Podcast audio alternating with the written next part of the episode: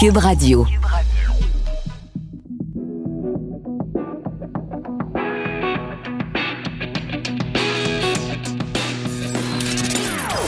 Des opinions bien à elle.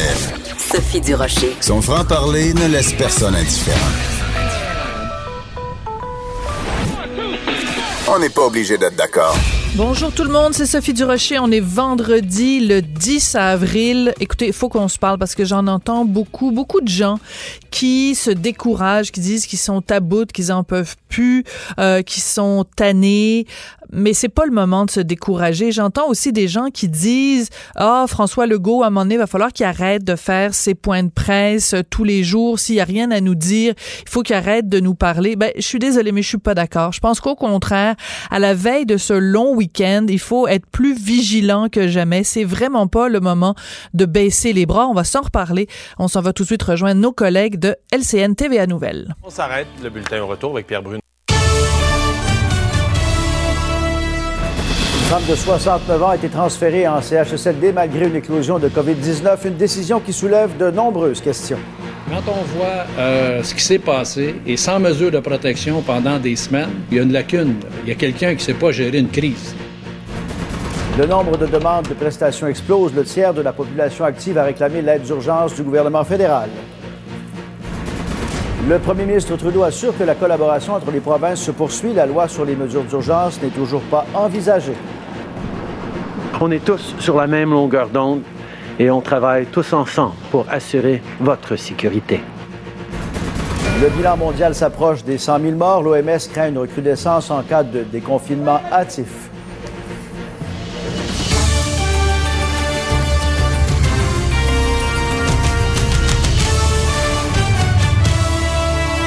Bon midi, Pierre. Bonjour, Pierre.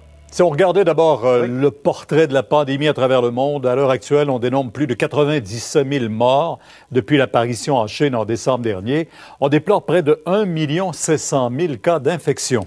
On parle de Cuba, Pierre, ce midi, le gouvernement qui va suspendre tous les transports publics pour prévenir la propagation du virus dès samedi. Seulement les employés des services essentiels vont pouvoir monter à bord d'autobus spécifiquement destinés pour se rendre au travail. À Chicago, une prison qui est devenue un site important d'éclosion de la covid dix-neuf. Au total, deux cent soixante-seize détenus, cent soixante-douze membres du personnel ont été testés positifs. Une cinquantaine sont hospitalisés. Un prisonnier est même mort de complications dues à la maladie. Et alors que le commerce en ligne connaît une forte croissance, Amazon affirme avoir créé son propre laboratoire pour tester ses employés américains. Le géant affirme avoir pris cette décision en raison d'une pénurie de tests et par crainte aussi que des employés asymptomatiques ne propagent la maladie. On va venir chez nous maintenant où euh, l'ancien chef de police de Laval est en colère. En fait, l'épouse de Jean-Pierre Gariépy a été transférée au C H S L D Sainte-Dorothée le vingt-huit mars dernier. On sait euh, que là-bas, il y a beaucoup de cas, alors qu'on savait même qu'il y avait à ce moment un premier cas de coronavirus. Et Félix, elle est aujourd'hui elle-même infectée.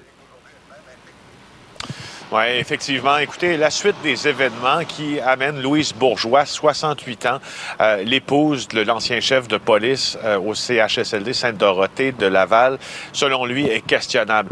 Écoutez bien ça, le vingt-huit mars, elle est hospitalisée à Sacré-Cœur.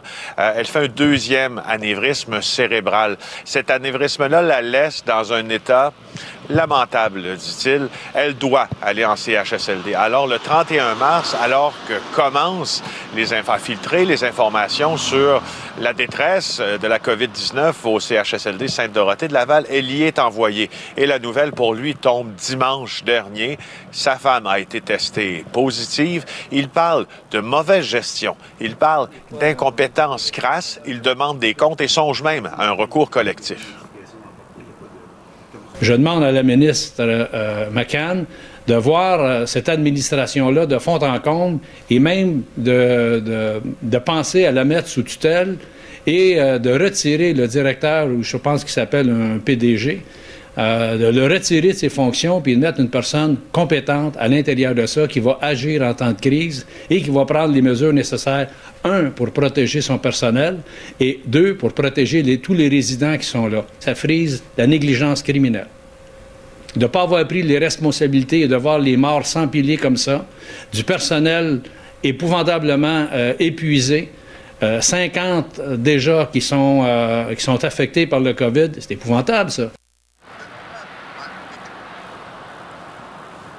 Alors, Pierre, vous allez bien voir au cours de l'après-midi, euh, parmi les gestes qui relèvent de la mauvaise administration qui sont reprochés à l'intérieur du C H S L D Sainte-Dorothée de Laval, il y a des mesures d'hygiène qui ne sont pas existantes et qui devraient l'être. Nous avons obtenu une vidéo que nous avons fait authentifier, au cours de laquelle on voit bien euh, que des préposés aux bénéficiaires n'ont pas de gants, qui sont au chevet de patients euh, atteints de la COVID dix-neuf. Est-ce par manque d'équipement ou euh, par manque de professionnalisme? On verra. Alors, on attend une réaction d'ailleurs du C H S L D à ce sujet. Oui. Merci beaucoup. Au revoir. Et on continue de surveiller aussi la situation au C H S L D La Flèche à Shawinigan. Il y a vingt résidents qui ont perdu la vie des suites du coronavirus. Le personnel qui peine à fournir à la tâche Charelle. Et les syndicats se demandent pourquoi les renforts ne sont toujours pas arrivés. On les a promis pourtant. Oui, tout à fait. Les renforts, en fait, devraient arriver à compter de dimanche, mais on ne comprend pas pourquoi on n'a pas agi plus rapidement ici, alors que la situation était déjà critique. Bien avant la crise, bien avant euh, la pandémie, on est à euh, quatre-vingt-onze résidents touchés par la COVID dix-neuf. C'est plus de soixante-dix pour cent des résidents euh, qui ont contracté le virus. Vous voyez d'ailleurs en direct présentement un corps comme ça là, euh, qu'on amène, euh, un complexe funéraire là, qui est venu chercher euh, malheureusement une des dépouilles d'un résident. Vous l'avez dit, vingt décès. Et possiblement là, que euh, ce bilan-là pourrait s'alourdir euh, dans les prochaines heures. On aura plus de détails au cours de l'après-midi. Il y a cinquante-deux employés également euh, qui sont touchés par la COVID dix-neuf. Et on avait même rappelé des préposés aux bénéficiaires qui étaient en quarantaine à la maison. Euh, après sept jours de quarantaine, euh, on voulait éviter des bris de service ici. On a rappelé ces travailleurs, plus d'une soixantaine. Et on commence à mettre... Il faut être capable de donner les soins adéquats à ces personnes-là.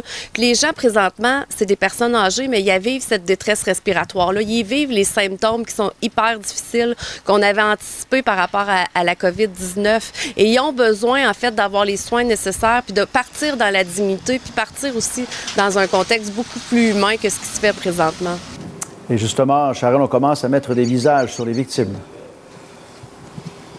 Oui, Yvette Boisvert, quatre-vingt-douze ans. Vous allez voir d'ailleurs des photos de cette dame qui est décédée mercredi matin. On avait d'ailleurs parlé à ses filles qui l'avaient veillée à travers la fenêtre, qui avaient assisté à ses derniers moments de vie comme ça à l'extérieur du C H S L D. Également, Maria Lermette Réunie, quatre-vingt-douze ans, qui avait été transférée au C H S L D il y a huit mois ici.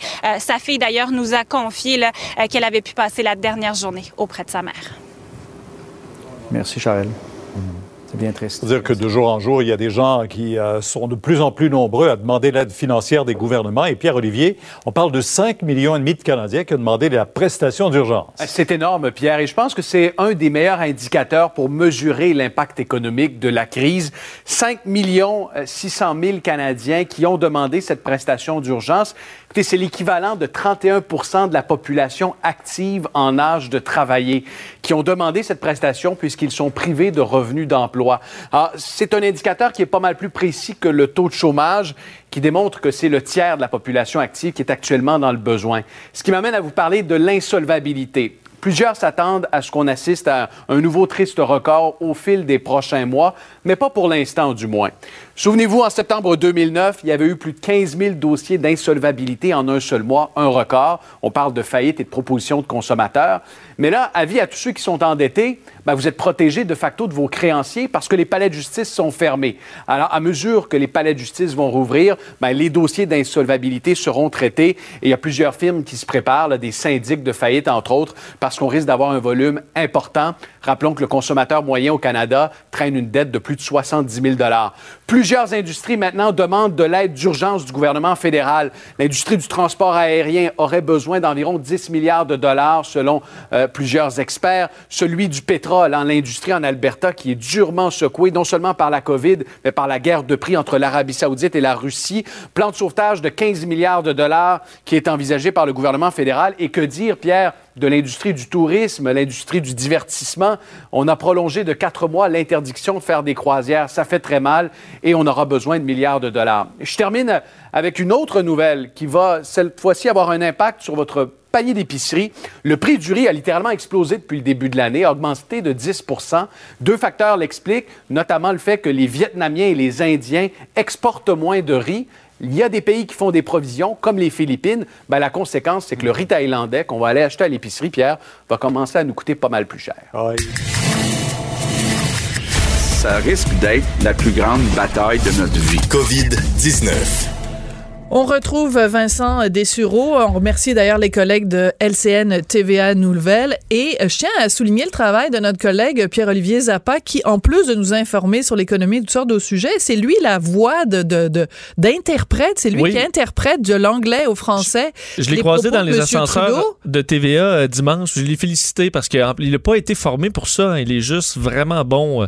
Euh, Un talent que, inné. Oui, parce que honnêtement, pour faire de la traduction, même si vous parlez bien anglais, la traduction simultanée, c'est vraiment difficile et euh, ça prend un bon... Euh, je pense une capacité du cerveau à de gérer rapidement les choses. Alors, on tient à souligner le, le, le travail exceptionnel de, de plusieurs de nos collègues et en particulier de celui-là, donc Pierre-Olivier, euh, chapeau pour ton travail. Alors, Vincent, donc, euh, on commence par euh, M. Trudeau.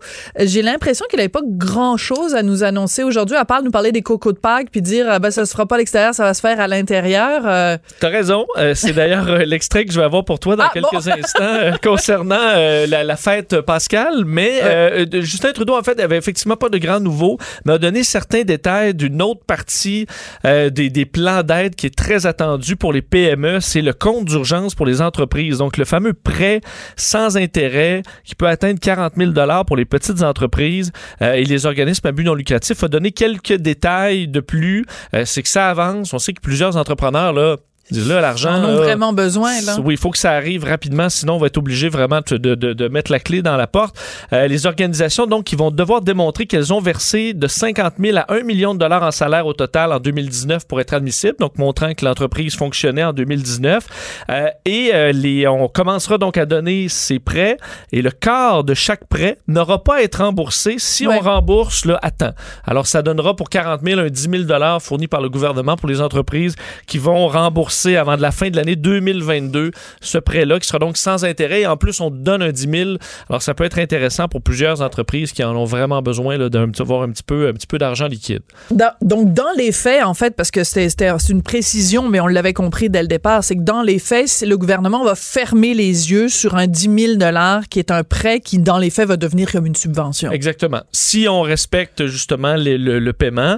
Euh, l'autre annonce était, ben, en fait il saluait entre autres les Canadiens, euh, Santé Canada avait fait une demande d'appel pour des bénévoles pour aider les gens en première ligne. Ils ont reçu vingt-sept mille offres. Alors, un peu comme la, la, la demande de bénévoles au Québec euh, qui avait vu une réponse Absolument. très, très intense. Ben, Justin Trudeau a tenu à saluer la Cana- les Canadiens qui ont levé la main pour ça.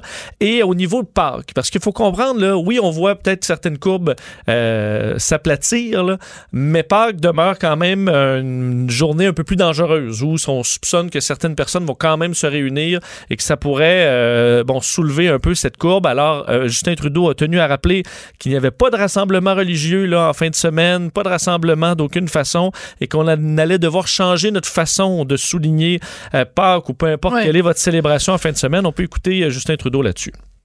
Au cours du long week-end, on va tous devoir rester chez nous. On ne peut pas recevoir pour le souper et on va devoir faire preuve de créativité pour organiser une chasse aux œufs à l'intérieur de la maison. Mais c'est pas parce qu'on est séparés physiquement qu'on peut pas être là, les uns pour les autres. Organisez un souper de famille sur FaceTime. Appelez vos amis. Et si vous avez les moyens, faites un don à un organisme. Ce long week-end de Pâques ne sera pas comme les autres, mais je sais quand même qu'il sera rempli de joie, de rire et d'amour. C'est important, mais c'est, c'est assez surréaliste de voir notre premier ministre qui nous parle de coco de Pâques, mais en même temps, il faut qu'il nous prenne par le, le bord de la, de la veste puis qu'il nous, qu'il nous brasse un peu. Et si vous n'êtes pas convaincu par les propos de Justin Trudeau, je vous invite à aller euh, voir la caricature de notre collègue Y du Journal de Montréal, Journal de Québec, qui a très bien illustré le choix qui s'offre à nous. Soit on se tient à six pieds les uns des autres, soit on veut se retrouver ou certains d'entre nous vont se retrouver six pieds sous terre. Sous terre. Fait qu'on a le choix. Soit six pieds au-dessus de la terre, soit six pieds sous terre. L'image est très forte, mais je pense que le message passe. Je pense que oui. On verra en fin de semaine, mais euh, ce sera à répéter. Donc, les rassemblements, les chasses au coco de Pâques ou autres événements, ben, ce sera pour une autre fois, une autre fête. Euh, le cocoton, c'est pas cette année. Le cocoton, c'est pas cette année. Bon, New York, euh, les nouvelles sont quand même euh, relativement bonnes. Du moins encourageantes. En fait, ouais. on, euh, Andrew Cuomo promo, le gouverneur de l'État de New York faisait part d'un optimisme prudent. C'est les mots qu'il a utilisés, euh, malgré un bilan de décès encore très lourd, là, sept cent soixante-dix-sept décès supplémentaires, un peu moins qu'hier, euh, mais ça demeure des bilans très lourds pour, pour New York. Et pratiquement, si l'État de New York était un pays, ce serait, ils sont sur le point de dépasser l'Italie, là, ce serait le, le pays le plus hum, atteint. Évidemment, ça devient les États-Unis en termes de cas, euh, mais euh, on, on, on explique que les, le nombre d'hospitalisations est en forte baisse. Alors, ça peut montrer que dans les prochains jours, on verra au niveau du nombre de décès cet effet-là, donc parce qu'il y a des gens qui restent sur des respirateurs pendant plusieurs jours. Alors, on espère fort que Pâques ne vienne pas non plus troubler cette, cette mmh. courbe-là euh, et que euh, ça ne reprenne pas donc le, le dessus. Alors, c'est quand même optimiste. Alors qu'on voyait là, à New York cette photo, là, la une du New York Post ce matin, qui, je pense, ça a ébranlé beaucoup de gens, où on voit à Hart Island, une petite ah, île de New York, euh, des fausses fausse communes commune. où on enterre des corps non réclamés qui euh, s'entassent là, par, euh, par dizaines. Alors, une image forte des, en temps de paix. Là. Ce sont des, euh, des détenus qui font ça, puis c'est quelque chose qui se fait sur une base régulière euh, à New York, et habituellement, on, euh, on enterre à peu près vingt-cinq personnes par semaine, et là, on est rendu qu'on en enterre vingt-cinq par jour. Par jour. Donc, c'est facile à calculer, c'est sept fois plus que d'habitude. Et euh, l'O M S, d'ailleurs, co- concernant Pâques et concernant les prochains jours, euh, il disait craindre une résurgence mortelle. Donc, euh, si euh, on avait un déconfinement trop hâtif dans certains pays, qui, où ça va devenir l'enjeu, une grande pression de la part du, des citoyens de dire « OK, ben là, on va sortir, ça va mieux, pourquoi on sort pas, pourquoi on sort pas ?» L'O M S tient à rappeler que c'est dangereux que la, les, les courbes reprennent euh, à monter en fou, alors que, on, on, vous l'avez entendu dans, il y a quelques instants, là, on atteindra aujourd'hui Aujourd'hui, les cent mille décès euh, dans le monde, euh, presque un, fait plus d'un virgule six million de cas présentement, alors que l'Espagne recensait un peu moins de décès. Là, pour, euh, c'était une bonne nouvelle, alors qu'on avait repris là, une hausse de décès. L'Espagne en a recensé six cent cinq dans les vingt-quatre dernières heures. Alors peut-être un, un peu de lumière au bout du tunnel pour certains pays parmi les plus atteints. Oui. Alors on avait euh, euh, appris déjà que évidemment les Jeux Olympiques, euh, ce serait remis normalement à deux mille vingt et un, mais là, les, les dirigeants même de l'organisation olympique au Japon disent « mais c'est même pas certain que ça va être deux mille vingt et un ». Oui, on émet déjà des doutes euh, et c'est quand même important parce que j'entendais euh, Richard ce matin, euh, Martineau qui commençait à s'inquiéter, à dire « OK, mais l'été prochain, là, on n'aura probablement pas de vaccin Martineau, encore ». Martineau, il est trop, il est trop, trop pessimiste. Là. Trop il a pessimiste. Fallu que je le ramasse à la petite cuillère quand je, il est rentré à la maison après son émission. Là. Je, je, je, je t'imagine bien le, le dire, Richard, ça va bien aller. Ouais, parce que, on va se mettre en les deux ensemble, Vincent, pour leur, euh, ben, leur monter, Martineau. On, on essaie, mais des fois, les nouvelles nous aident pas en ce sens, parce qu'effectivement, là, le vaccin, on le voit arriver, on dit là, un an, un an et demi. Donc, est-ce que l'été deux mille vingt et un sera euh, un été normal? Et ça, on commence à se poser des questions. Entre autres, le grand patron de l'organisation des Jeux de Tokyo, Toshiro Muto, qui a fait un point de presse dans les dernières heures, assez frappant, où on explique qu'on ne peut pas garantir qu'il y aura des Jeux Olympiques en deux mille vingt et un euh, en raison de tout ce qui se passe, parce qu'on n'a encore pas de système certitude que le monde pourra se réouvrir en deux mille vingt et un, alors que pour l'instant, on lui demande est-ce qu'il y a des, des alternatives? Bon, on n'en est pas là encore. Est-ce qu'on met à deux mille vingt-deux? Mais là, deux mille vingt-deux, on va avoir les Jeux d'hiver. On va avoir également euh, une inquiétude au niveau des athlètes. Il y en a qui vont devoir mmh. prendre leur retraite et on va de- devoir recommencer à zéro. On va se retrouver à deux ans des, des Jeux suivants. Donc, ça devient tout un problème logistique, alors qu'on évalue là, le report des Jeux euh, à une facture de deux à six milliards de dollars juste pour les reporter. Ah, si on doit les reporter deux fois, Euh, écoute, ça devient compliqué. Mm. Et on se pose des questions. Qu'est-ce qu'on fait avec la flamme là, d'ici là? Est-ce qu'on fait une tournée mondiale pour euh, disons euh, f- amener euh, une réflexion puis euh, une solidarité mondiale? Mais là, on peut pas le faire non plus pour l'instant, là, de faire voler la flamme. Mais il y a partout. D'autres priorités, il me semble, que de faire circuler la flamme. Mais... T'as raison. Bon. On fera, on fera, on fera brûler notre petite flamme, euh, notre petite flamme olympique euh, intérieure. Euh, tu sais, on fera comme les cocos de Pâques, là, on fera ça à la maison au lieu de le faire. Euh, C'est ça, une chandelle. Lieu... Ils vendront des chandelles comme euh, le Carnaval de Québec. Là. Absolument. Écoute, euh, on l'a vu dans le bulletin euh, tout à l'heure de, de nos collègues de L C N T V A Nouvelles. Donc, euh, l'ancien chef de police de la ville de Laval, Jean-Pierre Gariépy, son épouse, Louise Bourgeois, donc, euh, qui a été transférée dans un C H S L D où elle a contracté la covid dix-neuf. Donc, euh, je vais faire faire une entrevue avec lui tout de suite après la pause. Et vous mentionnez également que euh, le gouvernement donc a annoncé qu'on ne fait plus ça, les transferts des hôpitaux vers les C H S L D. C'est une nouvelle directive de la ministre McCann. Ça avait d'abord été reporté dans Le Devoir ce matin. Et il va y avoir une conférence de presse à quinze heures trente. Marguerite Blais sera là, euh, Madame McCann également. Et elles seront toutes les deux accompagnées du docteur Kwok Ding Nguyen, qui est médecin gériatre interniste spécialisé en épidémiologie populationnelle au C H U M, pour donner plus de détails parce que ça conduit à ce genre de situation-là. Donc, euh, on va se retrouver après la pause. Merci beaucoup, Vincent. Merci, on se retrouve plus tard dans la programmation de Cube Radio. Sophie Durocher. Elle aura toujours le dernier mot. Même si vous parlez en dernier. Vous écoutez. On n'est pas obligé d'être d'accord. Négligence, incompétence. C'est une histoire absolument hallucinante qui nous est racontée ce matin dans le journal par mon collègue Hugo Jonca. C'est l'histoire de Louise Bourgeois qui a été admise au C H S L D Sainte-Dorothée, ben oui, celui dont tout le monde parle, euh, deux jours après qu'il y a eu un premier patient qui a été déclaré atteint de la covid dix-neuf. Madame Bourgeois est aujourd'hui infectée à son tour. Elle a la covid dix-neuf. On va parler avec son mari qui est en colère, qui est fâché contre le système. Euh, Jean-Pierre Gariépy est ancien chef de police de la ville de Laval. Bonjour, Monsieur Gariépy. Bonjour, Madame Durocher. Première question, si vous le voulez bien, euh, donnez-nous des nouvelles de votre femme. Comment est sa santé? Comment est son moral? Euh, bon, Louise vit, on comprend qu'elle vit dans un monde parallèle, alors elle n'a pas conscience vraiment de ce qui se passe autour d'elle. Euh, elle, la COVID et euh, les mesures et tout ça, et le transfert en C H S L D, elle n'a pas conscience de ça.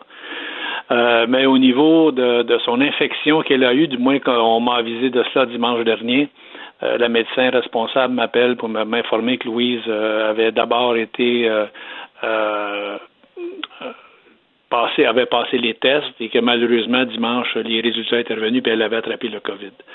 Alors on vit ça, on vit ça, c'est un choc. Hein? C'est, t'es, t'es, t'es, mm. y a, y a plein d'émotions, il y a plein de différentes émotions qui viennent à travers ça.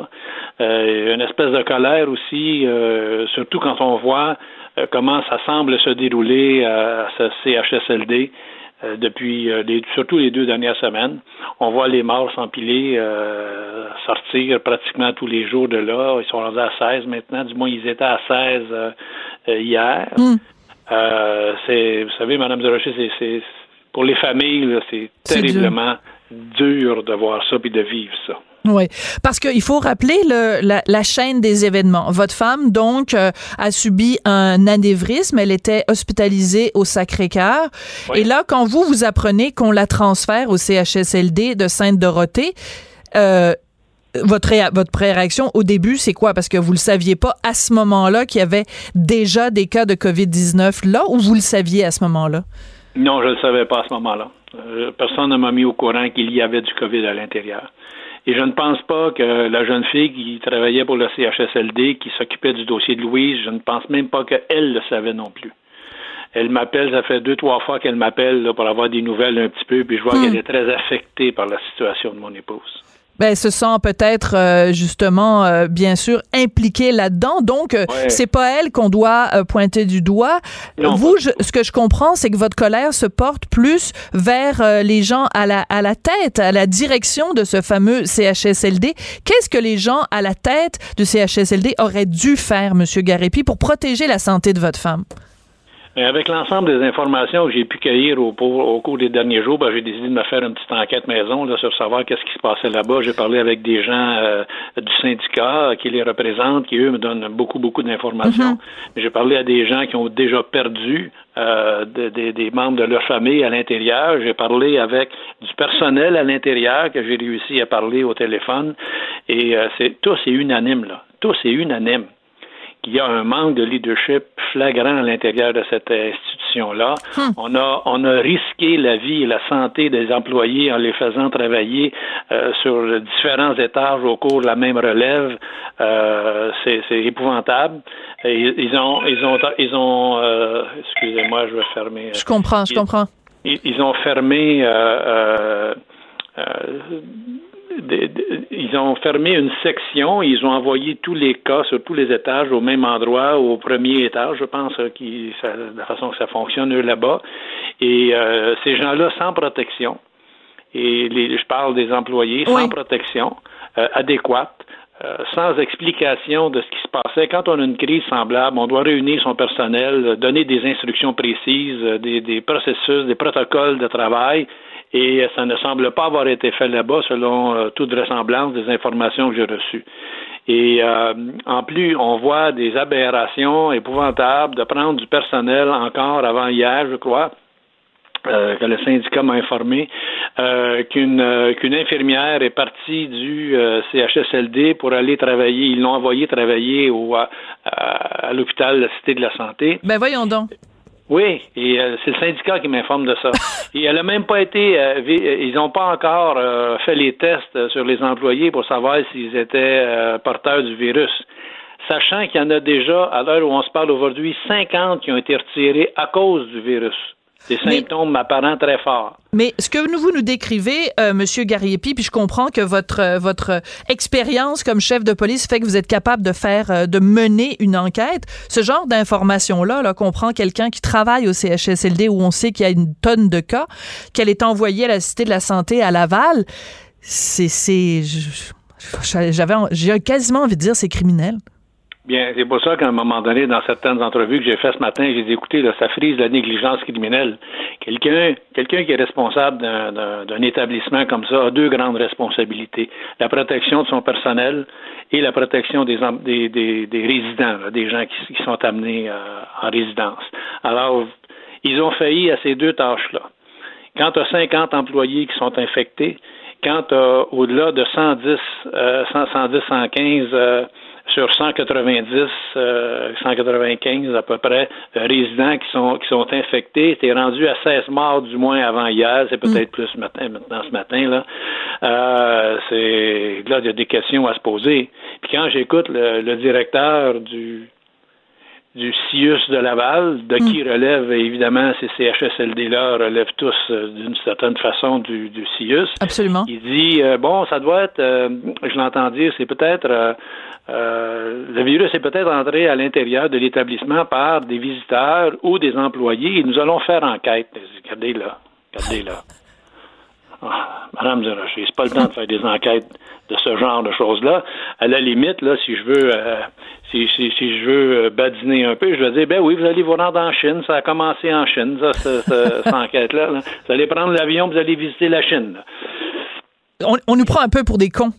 Ben oui, tout à fait, tout à fait. Là. Fait que là, je dis, ben non, c'est pas ça qu'il faut faire. On est en crise. En, en, en crise, on aplanit les structures. Et quand on aplanit les structures, c'est parce qu'on veut aller directement à des choses, on prend des mesures directement. Mm. Alors, est-ce qu'il y avait un plan à l'intérieur? Les questions que je me suis posées, est-ce qu'il y avait un plan? Y a-t-il un y a... pilote dans l'avion? Y a-t-il un pilote dans l'avion? Y a-t-il, y en a-t-il un qui va voir son personnel? J'ai parlé avec une employée Allez-y. qui me disait cette semaine, qui me disait... Pourquoi vous venez pas travailler avec, avec nous pour nous coacher? Vous nous faites du bien, M. Gariépy, quand vous nous parlez. Êtes-vous sérieux? Oui, tout à fait. Et, et je dis, bon, ouais, j'aimerais regarder, là.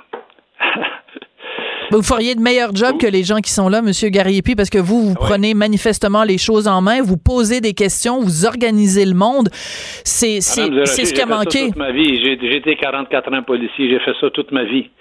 Et c'est difficile, des fois, de gérer des crises. Il y a des situations qui sont pénibles. Je comprends que c'est, c'est difficile.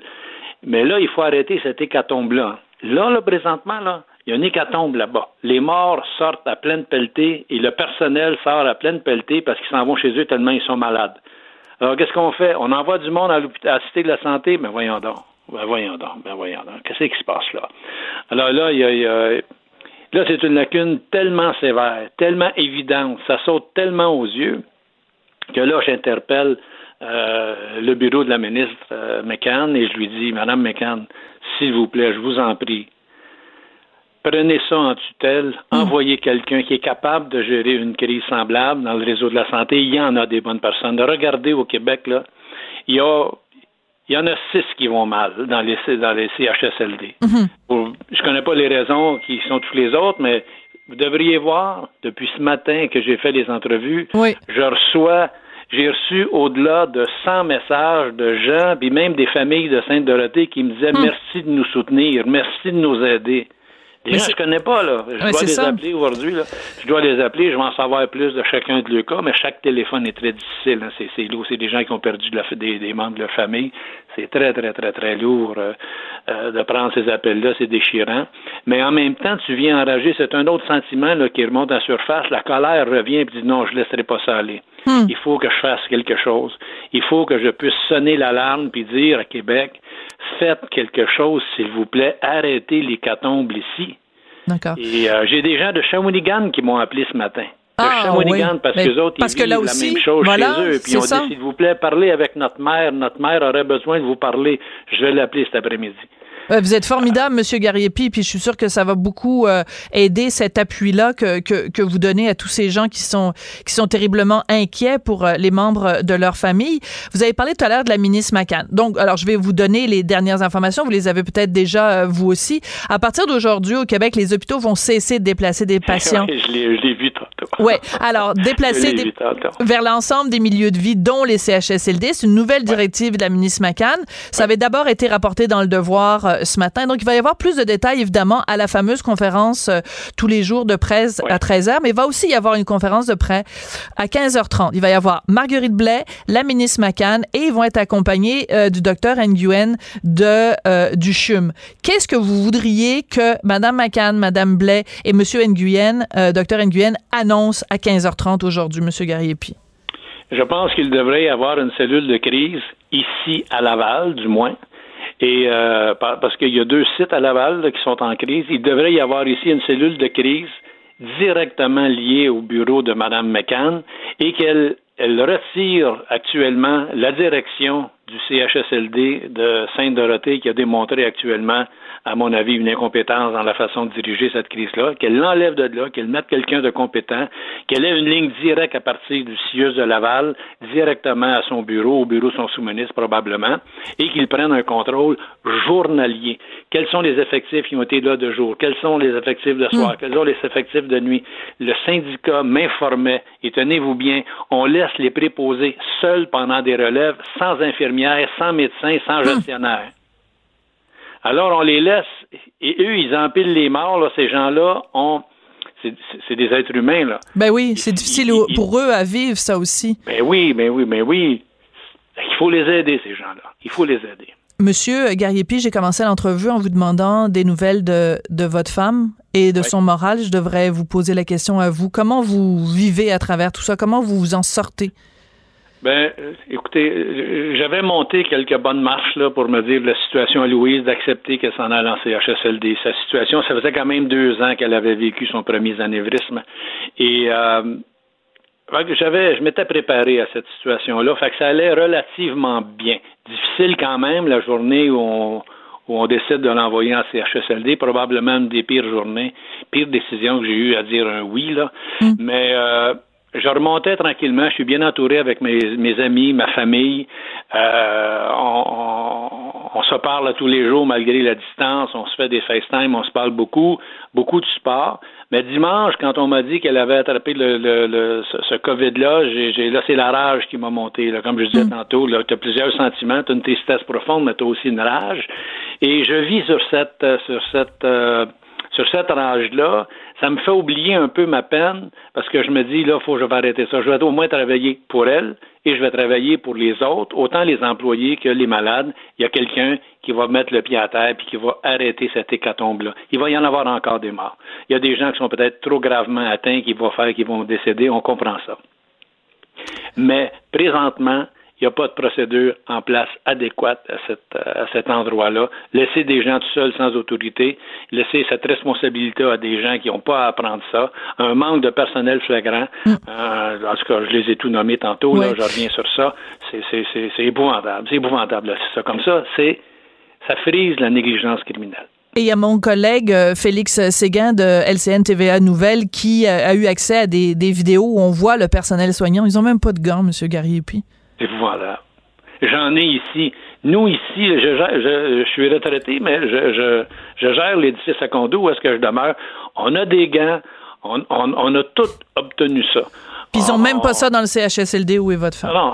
J'ai réussi à acheter, moi, pour une bâtisse comme ici, huit gallons de Purel. On allait sur le site du gouvernement et voici les endroits où ils en fabriquent. Je suis allé à Montréal, à, à, à Saint-Léonard, et j'en ai acheté huit gallons pour l'édifice ici. On en a partout ces étages. Alors, quand on veut, on peut. Là, je l'ai dit tantôt là, aussi sur une, dans une autre entrevue. Alors, comment se fait-il là-bas qu'il manque d'équipement? Voyons donc. Voyons une, der- donc. Une dernière question, M. Gariépy. Euh, une poursuite éventuellement quand euh, tout ça sera, sera résorbé? C'est pas, c'est pas écarté pour vous l'idée de, de poursuivre? Non, ce n'est pas écarté. Mais je vais parler euh, encore sûrement dans les prochains jours, prochaines semaines avec beaucoup de gens euh, qui... Euh, Ce serait, si, on, si, ça, si on le fait, si, si on, on va dans cette direction-là un jour, ça sera un recours collectif et non individuel. Et euh, ça sera pour toutes les familles qui ont été atteintes et les employés qui ont été euh, malmenés dans, dans, dans les, surtout les quatre gros. Euh, il y en a six affectés à, à, au Québec, vraiment affectés, mais il y en a quatre beaucoup plus importants que les autres. Monsieur Gariépy, euh, au nom de tous les gens ici à Cube, je veux juste euh, vous envoyer toute notre, notre bienveillance et toute la, la, la chaleur humaine euh, qu'on, qu'on peut générer à la gang pour vous accompagner à travers ces moments-là qui sont extrêmement difficiles. Mais je vous avoue que de vous entendre parler, vous êtes tellement déterminé, puis vous êtes tellement euh, bien organisé dans, dans vos propos, dans votre euh, détermination. Que ça, ça, ça inspire confiance. Puis je comprends les gens du, du personnel qui, euh, qui se fient sur vous et qui vous appellent parce que vous êtes comme un petit peu un phare à travers, euh, ouais, à ouais. travers tout ça. Donc, euh, merci d'être aussi solide. C'est, ça, ça fait du bien de vous parler. Merci, Mme Durocher. Merci infiniment. Monsieur euh, Gariépy, donc, euh, dont la femme Louise euh, Bourgeois, ben, vous l'avez entendu, donc, elle a été transférée au C H S L D de Sainte-Dorothée, un des pires endroits où elle pouvait être transférée et au pire moment. Donc, euh, Jean-Pierre Gariépy, ancien chef de police de Ville-Laval. On va en savoir un petit peu plus sur tout ce dossier-là, évidemment, au point de presse à quinze heures trente de la ministre McCann. Elle réagit, elle rugit. Elle ne laisse personne indifférent. Sophie Durocher. On n'est pas obligé d'être d'accord.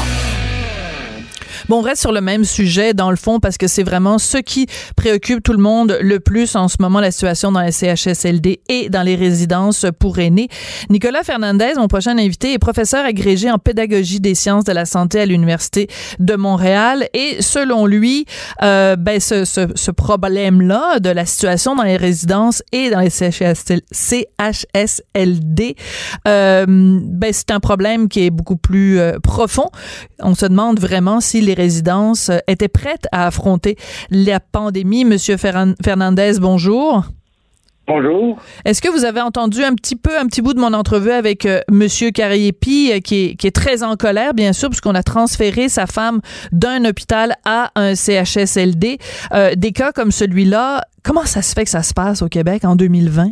Euh, certainement, j'ai entendu l'entrevue. Euh, toutes mes condoléances à M. Gariépy. Non, sa femme n'est pas décédée. Non, sa femme n'est pas décédée. Ah, okay. Elle a la COVID, elle a la COVID, mais elle est, elle est, euh, elle est bien vivante. C'est très, c'est très désagréable. Mais écoutez, euh, moi, je, je ne suis pas médecin. Ça, je pense qu'il faut l'éclaircir. Donc, je suis pas. Moi, je suis en formation des professionnels de la santé et je fais de la recherche dans un C H S L D actuellement et je compte en faire plusieurs. Et je vois en fait que les gens sont épuisés. Vous saviez, on avait. Euh, Euh, qu'il y a quelques années, des infirmières qui, qui témoignaient du fait qu'ils étaient vraiment épuisés. Il y a vraiment un manque de, de personnel dans les dans les dans les dans le système de santé en général, on le voit là, puis surtout dans les C H S L D. Vous savez, euh, ces centres-là ont beaucoup de difficultés à recruter des professionnels de la santé pour venir travailler dans mmh. chez eux. C'est pas un travail qui est très valorisé et valorisant malheureusement, euh, et valo- en partie à cause, vous savez. Vous vous souvenez du, du terme l'austérité qu'on entendait souvent parler il y a quelques années sous un autre gouvernement, sous un autre jour. Ouais. Ben maintenant, on, on, recolle, on recolle tout ça, c'est-à-dire euh, le, le manque de personnel, euh, cette idée un peu loufoque, très euh, néolibérale, que on peut, on peut se faire croire qu'on peut faire moins avec, oh, faire plus avec moins. Euh, c'est un peu ça qu'on voit. Donc moi, je travaille avec une équipe très consacrée, très dédiée de professionnels de la santé. Qui font, qui sont là depuis longtemps, euh, vraiment quinze ans de travail ensemble, et euh, elles font ce qu'elles peuvent euh, au niveau euh, des soins de leurs résidents, euh, dans, dans le contexte euh, ben, qu'ils ont connu. Ils ont connu les mêmes crises que nous, et cetera. Mm-hmm. Et maintenant, je sais que maintenant, ils, ben, ils, ils font ce qu'ils peuvent, effectivement. Mais Euh, la réalité, c'est que les proposés aux bénéficiaires, euh, sont, ils ont dix à douze patients par donc pour chacune, ils sont épuisés. Euh, moi, j'ai assisté à quelques réunions avec ces gens-là et ils, ils, ils, ont, ils sont en situation de survie, en fait. Ils n'ont mm. pas l'occasion de prendre une pause. Ils ont, et ce qu'ils déplorent le plus, évidemment, c'est de ne pas pouvoir rester pour faire la petite jasette du matin avec le résident. Euh, c'est, c'est ce genre de petits riens comme ça qui sont tristement manquants actuellement. Oui. Et je pense que c'est ça, le, c'est ça le, la réalité des C H S L D actuellement. Oui, alors, vous dites les, les petits riens, mais c'est ce qui fait toute la différence quand on est justement hospitalisé et quand c'est pour une, une longue durée, parce que ça devient notre milieu de vie, hein, on l'a assez, euh, assez Exactement. entendu. Et vous, depuis deux ans, vous menez un projet de recherche, euh, justement, et c'est quoi le, le, l'objectif de ce projet de recherche euh, qui tourne autour justement des soins aux résidents dans les C H S L D? Ben, le, l'objectif du projet de, de recherche, c'est d'aller voir quels sont les, les, quels sont les contenus, quelles sont les connaissances, les habiletés, les savoir-être requis. Euh, ça, c'est des termes très pédagogiques, j'en conviens, mais qu'est-ce que ça prend pour euh, faire, faire ce genre de soins-là, mm-hmm. ce, ce, ce genre de, de petit rien, c'est ce qu'on appelle le care. On a, c'est contrairement au cure, qui est vraiment ré, régler des problèmes biomédicaux. Euh, et donc, le, l'objectif du projet, c'est de voir qu'est-ce qui, qu'est-ce qui, quelles sont les pratiques du care et quelles sont, pour le moment, on va juste les décrire, les comprendre, les explorer, et ensuite commencer à voir quels sont les impacts possibles. On, on les voit déjà, les impacts, mais on n'est pas encore en mesure de les mesurer, bien sûr. Mais donc, c'est ça la, l'objectif de la recherche. Et je peux vous dire, parce que j'imagine que c'est votre première, deuxième question, c'est oui. qu'est-ce, qu'on, qu'on, qu'est-ce qu'on constate voilà. maintenant, on n'a pas fini, évidemment. Donc, on constate que Pendant, nous, on a fait six heures de tournage euh, de réunions interdisciplinaires dans cette équipe-là. On constate que un dix pour cent de leur temps est consacré à régler des problèmes biomédicaux, de prescription, de, de tests à faire, et cetera. Le reste, quatre-vingt-dix pour cent, c'est de régler des problèmes de care. Elles parlent de comment ils vont aménager le potager l'été pour les résidents. Elles discutent de comment faire pour qu'un tel résident puisse mieux s'intégrer dans la vie euh, du centre, et cetera. C'est euh, des conversations qui n'en finissent pas, parce que c'est, c'est, c'est ça le cœur de leur travail. Dans mm-hmm.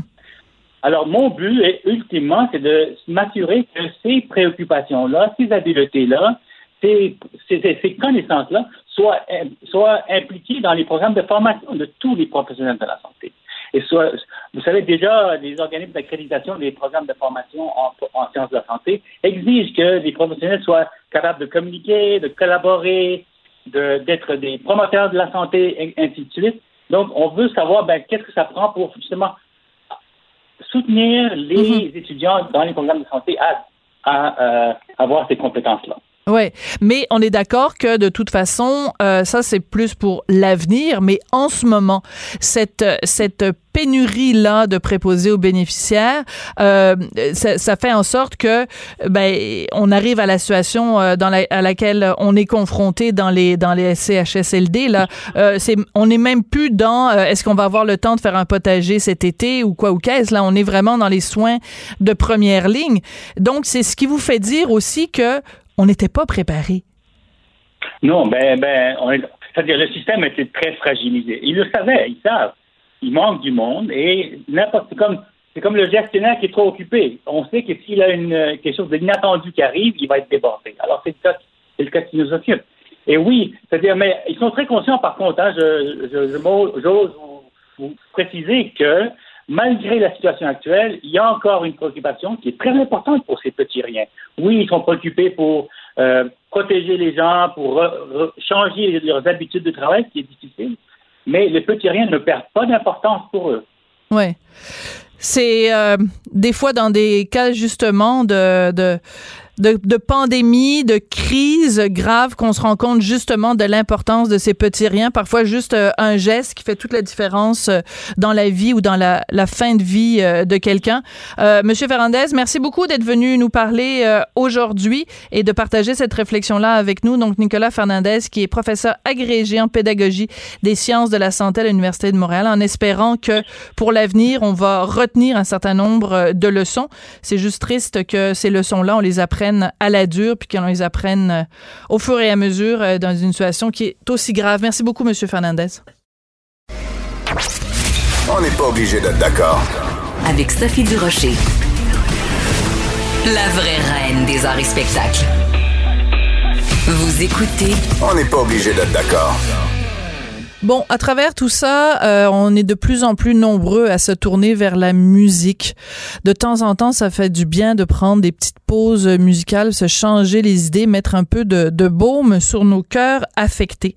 Et il euh, y a un projet vraiment qui m'a euh, tiré des larmes, et des larmes de joie, rassurez, rassurez-vous. Euh, c'est Gilles Vigneault et l'Orchestre métropolitain dirigé par Yannick Nézet-Séguin. On connaît tous la chanson « Les gens de mon pays » de Gilles Vigneault. Ben, il a décidé de modifier un petit peu les paroles pour nous lancer un message, et euh, Yannick Nézet-Séguin euh, a enregistré donc une version orchestrale, une version instrumentale de cette fameuse chanson de notre poète national. Alors voici ce que ça donne, les premières notes. Il n'est chanson de moi qui ne soit toute faite avec vos mots, vos pas, avec votre musique. Je vous entends jouer. Je vous entends chanter, je vous entends marcher, et ça va bien aller.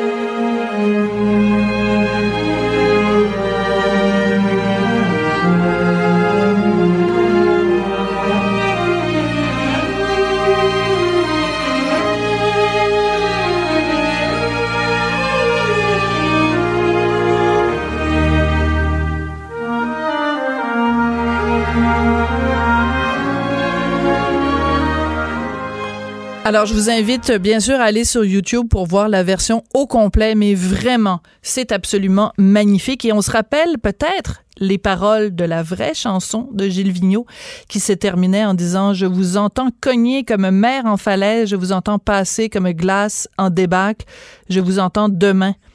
Parler de liberté. Ben, la liberté, ça risque de prendre un petit moment, quelques mois en tout cas. Il y a beaucoup de gens qui se disent, bon, évidemment, on amorce une réflexion, qu'est-ce qui va changer? Euh, d'ailleurs, je vous signale que dans le Journal de Montréal, le Journal de Québec de demain, un numéro spécial, à quoi va ressembler le Québec après la covid dix-neuf? Qu'est-ce qui va changer? Bon, on se pose la question aussi au niveau politique. On va en parler avec Carl Vallée, qui est ancien attaché de presse du premier ministre Stephen Harper. Il nous promet rien de moins que, une fois que la crise sanitaire va être résorbée, ben, les électeurs en auront peut-être, euh, vont peut-être être tannés des politiciens licorne et arc-en-ciel. Carl Vallée, bonjour. Bonjour, Sophie. Qu'est-ce que ça veut dire, ça, des politiciens licorne et arc-en-ciel? J'ai aucune idée d'à qui vous faites référence quand vous parlez de ça. Ben, écoutez, euh, je pense que c'est clair qu'il va y avoir un pré-covid dix-neuf et un post-covid dix-neuf. C'est un moment historique qu'on vit, puis il y a véritablement un changement des plaques tectoniques au niveau, euh, au niveau euh, purement électoral. Il faut s'attendre à ce que les politiciens à Québec et à Ottawa, s'ils veulent répondre aux aspirations des électeurs, qu'ils soient entièrement concentrés sur l'économie. Parce qu'on sait, euh, actuellement, Sophie, on est le dix avril, je pense que beaucoup d'électeurs sont encore fortement préoccupés, et avec raison, sur la santé et la sécurité. Mais très, très rapidement, cette inquiétude-là va se transformer en inquiétude sur la sécurité financière des familles québécoises. Et les politiciens vont devoir vraiment s'attarder à cette crise-là euh, économique qui, qui sera monumentale, euh, qui n'a rien à voir avec ce qu'on a vécu en deux mille huit deux mille neuf. Et donc, euh, pour répondre aux aspirations de tous ces gens-là, les politiciens vont devoir être très, très euh, fermement les deux pieds plantés sur terre. Euh, fini les débats ésotériques sur les toilettes non genrées. Les gens, ce qu'ils vont vouloir savoir, c'est comment ils vont pouvoir mettre le pain et le beurre sur la table pour leur famille la semaine prochaine, le mois prochain. Fait qu'il n'y aura plus de patience pour que le type de politicien licorne et arc-en-ciel qu'on voit, par exemple, à Ottawa souvent, euh, qui, euh, qui euh, parfois ne parle pas des choses qui sont réelles, dans le réel des gens. Oui, mais on en a aussi à, à, au Québec, là. Je pense, euh, par exemple, oui. à certains. Je pense, comment ça s'appelle donc? Ah oui, Québec solidaire. Mais euh, bon. Je... non, mais c'est parce qu'il n'y a pas juste à, à, à Québec, à Ottawa, qu'il y a des licornes. Il y en, il y en a une coupe ici aussi. Vous avez écrit un texte, Carl, dans euh, l'actualité, et vous dites, entre autres, que, bon, bien sûr, l'environnement va demeurer un enjeu important, mais il va être relégué au second plan derrière le pain et le beurre. Est-ce que ça veut dire que tous les euh, Dominique Champagne de ce monde qui nous disent, euh, avec raison, je pense, que euh, la crise euh, euh, écologique est euh, vraiment majeure, que ça va prendre le second plan derrière la crise économique puis la crise euh, sanitaire. Est-ce qu'on peut pas s'occuper des ben, deux? C'est, on est capable de mâcher de la gomme oui. puis de marcher en même temps quand même? Oui, mais je pense qu'il va y avoir un certain décalement. C'est-à-dire que je, je ne crois pas que ça sera à propos de parler de concepts comme celui de la décroissance, qui, je vous le rappelle, on est en train de vivre la décroissance en ce moment. La décroissance, ça veut dire une contraction massive de l'activité mmh. économique. Donc, nécessairement, les gaz à effet de serre diminuent. Mais à quel prix, Sophie? Euh, les gens sont à la maison, ne travaillent pas. Euh, donc, je pense qu'au lieu de parler de, de décroissance, est-ce qu'on ne pourrait pas, à la place, parler, par exemple, de développement durable? Donc, de réconcilier, comme vous le dites, l'économie, l'environnement, oui, mais euh, il faut que les gens trouvent des emplois. Euh, parce que, euh, pour, pour la simple et bonne raison que les gens doivent pouvoir euh, mettre la nourriture sur la table le soir pour pouvoir nourrir leur famille. C'est comme ça que notre, que notre société fonctionne depuis des centaines d'années. Euh, puis, euh, ça a connu un certain succès, il faut quand même l'admettre. Donc, euh, c'est ça que je veux dire par là. Ça sera l'économie qui sera le sujet numéro un. Est-ce que ça veut dire qu'il faut relayer l'environnement au calendrier grec? Non, mais je ne pense pas que ça va prendre la place euh, prédominante que ça l'a pris au cours des peut-être trois quatre dernières années. C'est ce que bah, je voulais dire. Oui, parce que j'écoutais, euh, je lisais récemment une entrevue avec Dominique Champagne qui disait, bon, ben évidemment, ça, ça a des conséquences. Il y a moins de pollution, il y a moins de gens, évidemment, qui utilisent leur voiture, il y a moins d'usines qui fonctionnent, et cetera. Et lui disait souhaiter que la crise dure suffisamment longtemps pour que ça amène des changements à long terme. Et je lisais ça, puis je me disais, voyons, est-ce qu'il est vraiment en train de souhaiter que la crise du COVID dure longtemps? J'étais, j'étais ben, atterré, puis j'imagine que vous, vous avez lu la même entrevue, vous deviez être atterré vous aussi. Ben, c'est un peu ça qui me, qui me dérange, c'est le ton qui est emprunté, c'est le fait que certaines personnalités sentent qu'elles ont le droit d'instrumentaliser la crise avec toute la souffrance économique qu'elle amène euh, pour des fins strictement idéologiques. Euh, mmh. Puis ça, je pense que c'est pas acceptable. Euh, je pense qu'il faut avoir plus de compassion pour les gens, euh, principalement, il faut le dire, les gens du secteur privé qui perdent leurs emplois, voilà. euh, qui sont à risque. Ouais. Euh, il faut, il faut en parler, puis je pense que c'est très, très malvenu. Il faut faire preuve d'une très, très euh, basse intelligence émotive pour euh, venir penser qu'on peut convaincre des gens qui souffrent que c'est un modèle de société acceptable que de vivre comme ça à la maison euh, en ne sortant pas et en ne travaillant pas. Ouais, mais ils le font euh, du du du euh, du confort de leur belle grosse maison de campagne avec un grand potager, fait qu'ils peuvent se permettre de nous faire euh, la morale. Bon, je vais arrêter de faire de l'éditorial là. mais euh, dans le cas de Dominique Champagne, disons que la, la pilule, j'ai un petit peu de difficulté à l'avaler. Euh, vous venez de parler de la différence, Carl Vallée, de la différence entre le secteur public et le secteur privé. Je pense qu'on n'a jamais autant mesuré la euh, la différence, le, le fossé, le grand canyon qu'il y a en ce moment quand on fait face à ce genre de situation. Euh, le grand canyon qu'il y a entre quelqu'un qui bénéficie euh, d'un fonds de pension, euh, qui a une job assurée, qui a euh, une assurance santé, qui a des vacances payées, et cetera, et cetera, versus quelqu'un qui euh, perd sa job, qui, oui, peut-être va avoir l'argent du gouvernement canadien, mais qui compensera mmh. pas pour euh, toutes ses pertes. On, on voit vraiment, il y a vraiment deux classes de citoyens face à la pandémie. On n'est pas tous égaux, là. Non, il y a clairement un fossé immense qui se creuse actuellement. D'ailleurs, je pense qu'il faut dire que ça crée un très, très grand sentiment d'iniquité et d'injustice chez les gens du secteur privé qui ont perdu leur emploi et qui voient peut-être certains de leurs voisins du secteur public qui, eux, euh, ne, ne, l'ont, ne l'ont pas perdu. Mais il va falloir dire, par contre, que le secteur public est capable d'exister à cause de la richesse qui est créée oui. par le secteur privé. Donc, il faut souhaiter que le, que le secteur privé se, euh, se relève rapidement. Absolument. Et c'est là qu'on reconnaît, Carl Vallée, le fait que vous êtes l'ancien porte-parole de, de la Ligue des contribuables du Québec. Merci beaucoup, Carl. Ça a été un plaisir de vous parler. Carl Vallée, Merci donc ancien attaché de presse du premier ministre Stephen Harper. Vous pouvez lire son texte dans l'actualité. Je voudrais remercier Samuel Boulay-Grimard à la mise en onde, Maude Boutet et Hugo Veilleux à la recherche. Et je voudrais surtout vous remercier, vous, les auditeurs. Merci d'être là. Ça va bien aller. faut pas, faut pas baisser les bras. C'est pas le moment de se décourager. C'est le moment de regarder vers en avant. Oui, ça va être long, mais on va y arriver tous ensemble.